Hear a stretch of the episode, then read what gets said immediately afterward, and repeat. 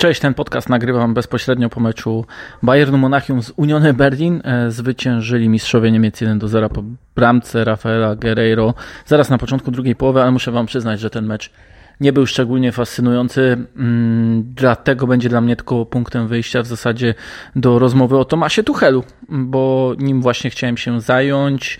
E, bardzo mnie ciekawi rozwój tego szkoleniowca, nie tylko dlatego, że kiedyś prowadził Chelsea. Kiedyś. No przecież to było tak e, niedawno. Chciałem porozmawiać o tym, jakim trenerem powoli staje się Tomasz Tuchel, z czym się głównie mierzy i też e, pod jakim względem przegrywa, mogę tak chyba to powiedzieć, sobie pozycję e, nawet w światowym futbolu. Mam tutaj ze sobą trochę notatek, tak żeby może nawet nie tyle przypominać jego historię, bo przecież znacie ją doskonale. Ja ją też w moim podcaście przypominałem i mówiłem o wyjątkowości Tomasa Tuchela, e, tak jak to można było przeczytać choćby w książce Christophera Biermana, Futbol i statystyki, e, że jest to rule breaker, tak? czyli trener wychodzący poza schematy, szukający nowych rozwiązań, będący e, zainteresowanym ciągle e, nowymi technologiami, które mogą mu pomóc w osiąganiu tych kilku procent przewagi. No ale przede wszystkim przecież to jest e,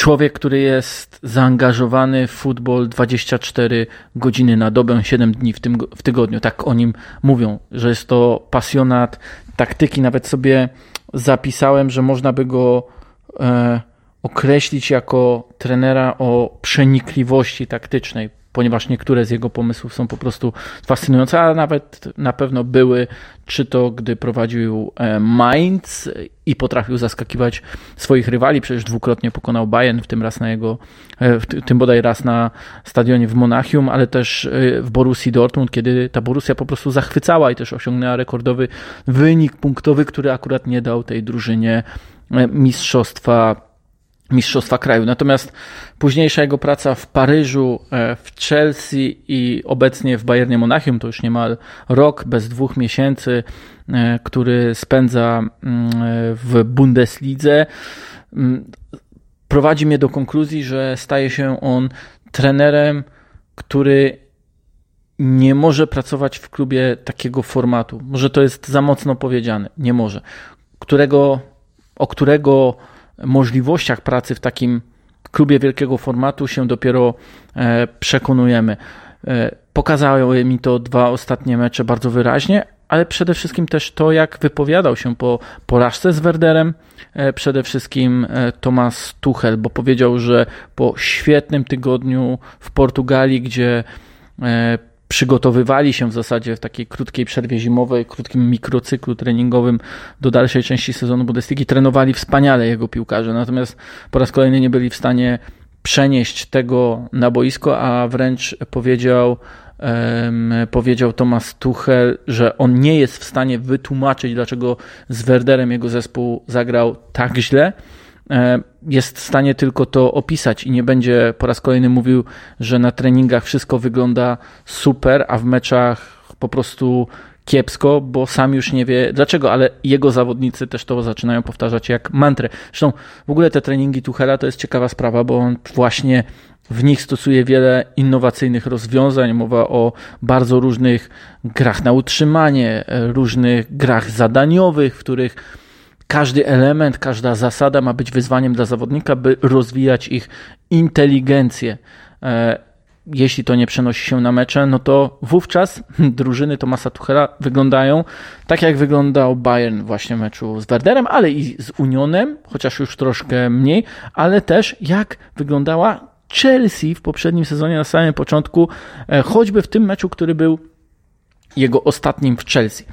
E, chociaż Todd Boehly i jego ludzie zapewniali, że Tuchela z Chelsea pozbyto się nie ze względu na wynik tego ostatniego spotkania w Zagrzebiu, który, które Chelsea przegrała 0 e, do 1, to jednak też ten mecz dał nam wyobrażenie, czym Chelsea się stała. Chelsea stała się drużyną, która nie jest w stanie przenieść pomysłów trenera, nie jest w stanie lub nie chce przenieść pomysłów trenera na boisko. Był to zespół bardzo wolny, zespół grający schematycznie, mechanicznie powiedziałbym i myślę, że to słowo też będzie nam towarzyszyć przez sporą część tego odcinka. Co więcej, Tuchel mówił po tym spotkaniu, że przecież wszystko w treningach wygląda dobrze, że w treningach widać energię w drużynie, że w treningach naprawdę spisują się jego zawodnicy świetnie. Tymczasem tego e, nie było w Chelsea wówczas widać. Oczywiście jego zwolnienie było ogromnym szokiem, wybranie Grama Pottera e, również, natomiast to już zostawmy. Chciałem tylko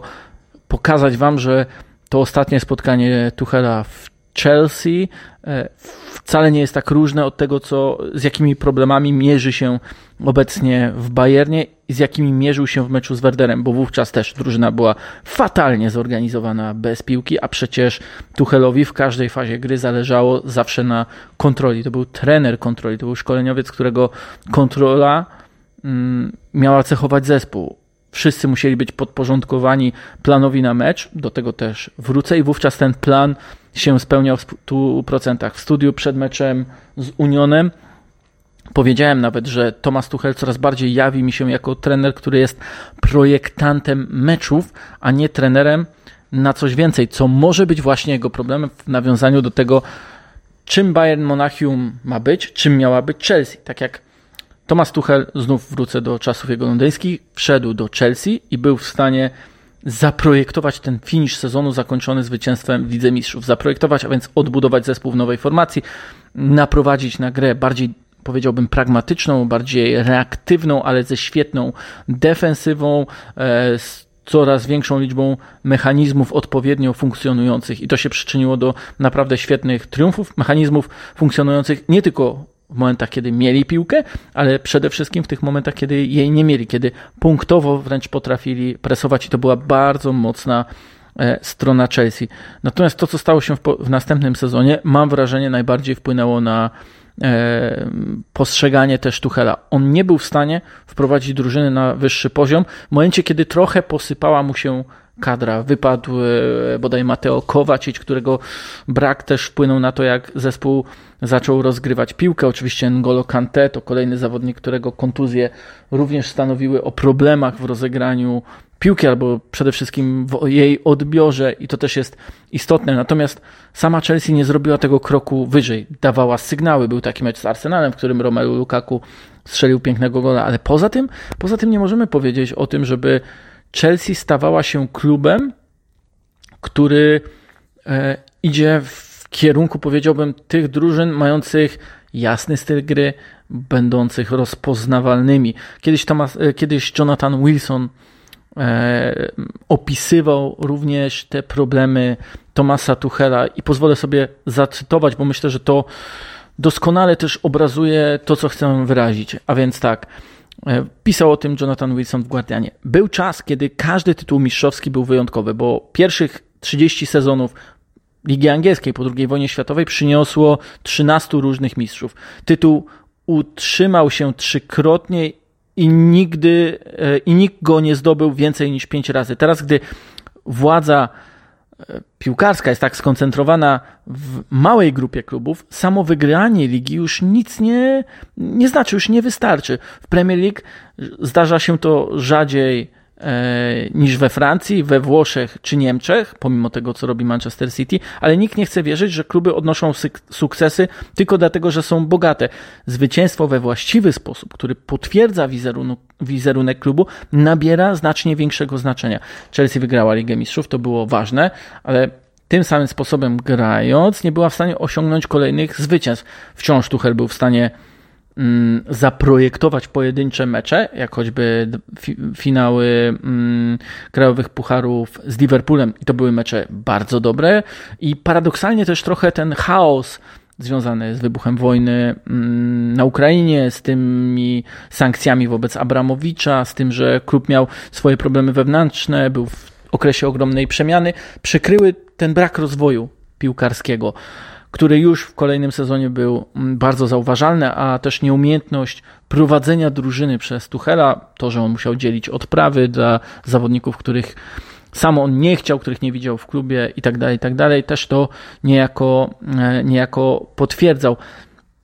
Do Bayernu mm, Tuchel przychodził po Nagelsmanie, który kombinował z taktyką strasznie i też się tym trochę um, można, może się wydać, że się zagubił obecny selekcjoner, natomiast sam Tuchel powiedział, że to nie czas na duże zmiany w systemie i taktyce. A ja mam wrażenie, że on doprowadza do dużych zmian, że on tak naprawdę doprowadza do takich zmian, które ograniczają mm, potencjał kreatywny jego piłkarzy. To już nie jest zespół grający swobodnie. To jest zespół, który potrafi zagrać swobodnie, z polotem od wielkiego dzwonu.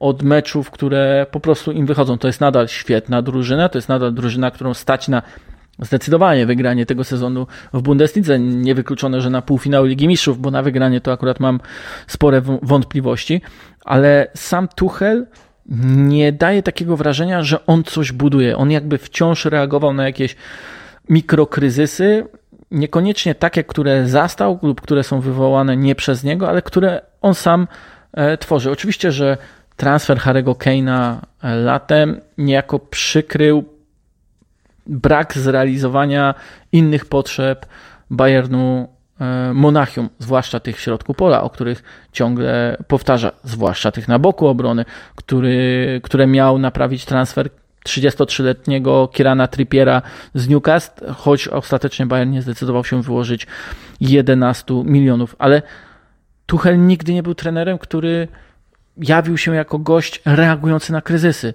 On raczej był o krok do przodu przed wszystkimi.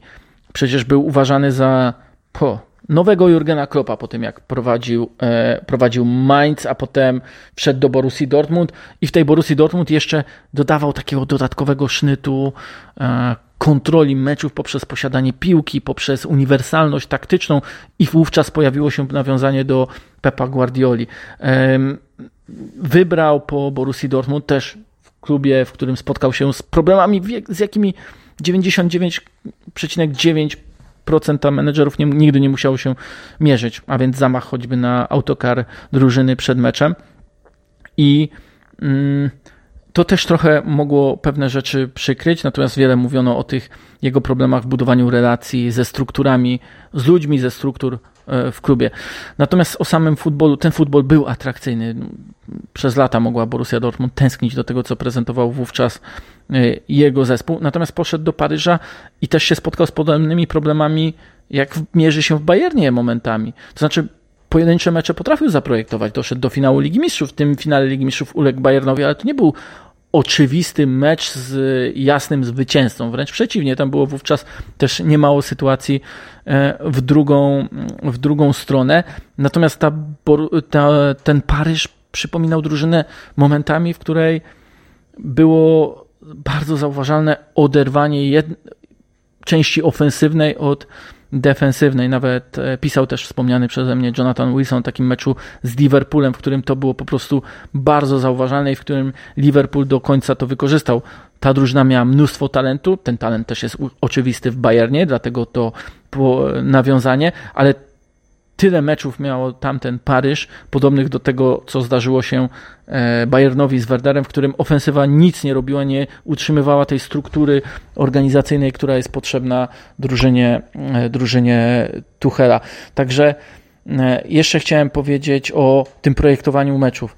Dla mnie takim Kolejnym tego przykładem jest to, co zdarzyło się w spotkaniu e, Bayernu ze Stuttgartem, e, które Bayern wygrał 3 do 0 z łatwością, ale Bayern wówczas oddał piłkę drużynie, która jakościowo odstawała od nich, ale oddali piłkę, zagrali niżej defensywnie na kontrę i oczywiście przy tej szybkości zawodników to doskonale wykorzystali. Moglibyśmy wrócić do pierwszego meczu tego sezonu w Bundeslidze, kiedy Werder też starał się grać bardzo agresywnie, wychodzić do przodu, a jednak nic z tego nie wychodziło. Tak więc Thomas Tuchel na pewno nadal może zaprojektować poszczególne mecze, ale zastanawiam się, na ile ten Bayern jest przekonany do tego, że te pojedyncze mecze mogą coś dać więcej i na ile ten Bayern, względem tego, co mówiłem o samym zwyciężaniu, takim mechanicznym, że już nie jest wystarczające, będzie chciał utrzymać po prostu specjalistę od poszczególnych, poszczególnych spotkań. A przecież jeśli gdzieś Tuchel miał zapuścić, miałby szansę zapuścić korzenie i taką długoterminową wizję sformułować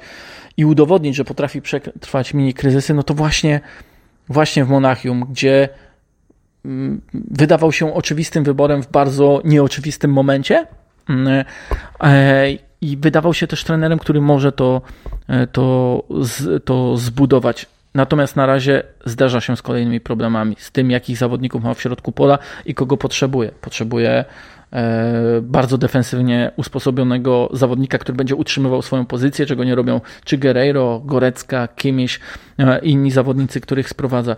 E, nie potrafi sprawić, by jego system zafunkcjonował, niezależnie jak, jakie zmiany wprowadza, bo z meczu z, Werderu, z Werderem a Unionem doprowadził do kilku zmian prostych, bo wymienił pozycję skrzydłowych, fatalnego Alfonso Davisa wymienił na Rafaela Guerreiro, prowadził Leona Goreckę. Nie miał zbyt wielkiego pola manewru, ale to nadal wyglądało po prostu, po prostu źle do tego stopnia, że sam nie był w stanie opisać i wytłumaczyć tego, co co się zdarzyło, a przed meczem z Unionem mówił dosyć filozoficznie, czy zastanawiając się, czy to teraz jest moment, w którym zawodnicy, których wybrał już na mecz z Werderem, mogą po raz kolejny udowodnić, że stać ich na więcej, czy może to moment, w którym powinno nastąpić kilka zmian. Cierpi na tym Bayern, cierpi E, oczywiście też Harry Kane, który ostatnie dwa mecze po prostu miał bardzo słabe. Tych podań do niego w meczu z Werderem było zaledwie kilka. Musiala nie zagrywał ani razu. Zane tylko trzykrotnie. Koman dwukrotnie. Najwięcej wykonał prawy obrońca e, Konrad Leimer. Natomiast świetnie zapowiada to rywalizację do końca sezonu w Bundeslidze, zwłaszcza biorąc pod uwagę, jak wygląda, jak wygląda Bayer Leverkusen Czabiego Alonso którego Bayer wydaje się, że taką długofalową wizję trenera właśnie realizuje. I ten kontrast pomiędzy Leverkusen a Bayernem sprawia również, że ta ocena Tomasa Tuchela jest po prostu słabsza, także w porównaniu potencjału e, piłkarskiego i niewykluczone, że do tej rozmowy o tym, czy Tomasz Tuchel nie staje się trenerem idealnym nie na kluby z najwyższego szczebla, z elity, ale na drużyny powiedzmy z drugiego szeregu, jak nawet Borussia Dortmund, kluby bardzo ambitne, które też łowią w trochę innym e, stawie, jeśli chodzi o potencjał piłkarski, ale potrafią także poprzez zaangażowanie zawodników, taki głód, poświęcenie dla systemu zrobić coś więcej. Ale to by też oznaczało, że w jakimś sensie Thomas Tuchel nie zrealizował ogromnych oczekiwań, jakie mieliśmy wobec niego po pierwszych dwóch jego samodzielnie prowadzonych e, klubach. Tyle ode mnie w tym podcaście po meczu Bayernu z Unionem e, o Tomasie Tuchelu, jego ewolucji, jego problemach i tym, jakim szkoleniowcem się staje w Bayernie Monachium. Obserwujcie ten sezon Bundesligi via Play, bo naprawdę e, warto, a ja zachęcam oczywiście na sam koniec do subskrypcji moich kanałów, e, zostawiania polubień e, oraz podawania tego odcinka dalej, komentowania tego, gdzie tylko sobie tego życzycie. Mam nadzieję na kilka ciekawych dyskusji. Dzięki i do usłyszenia.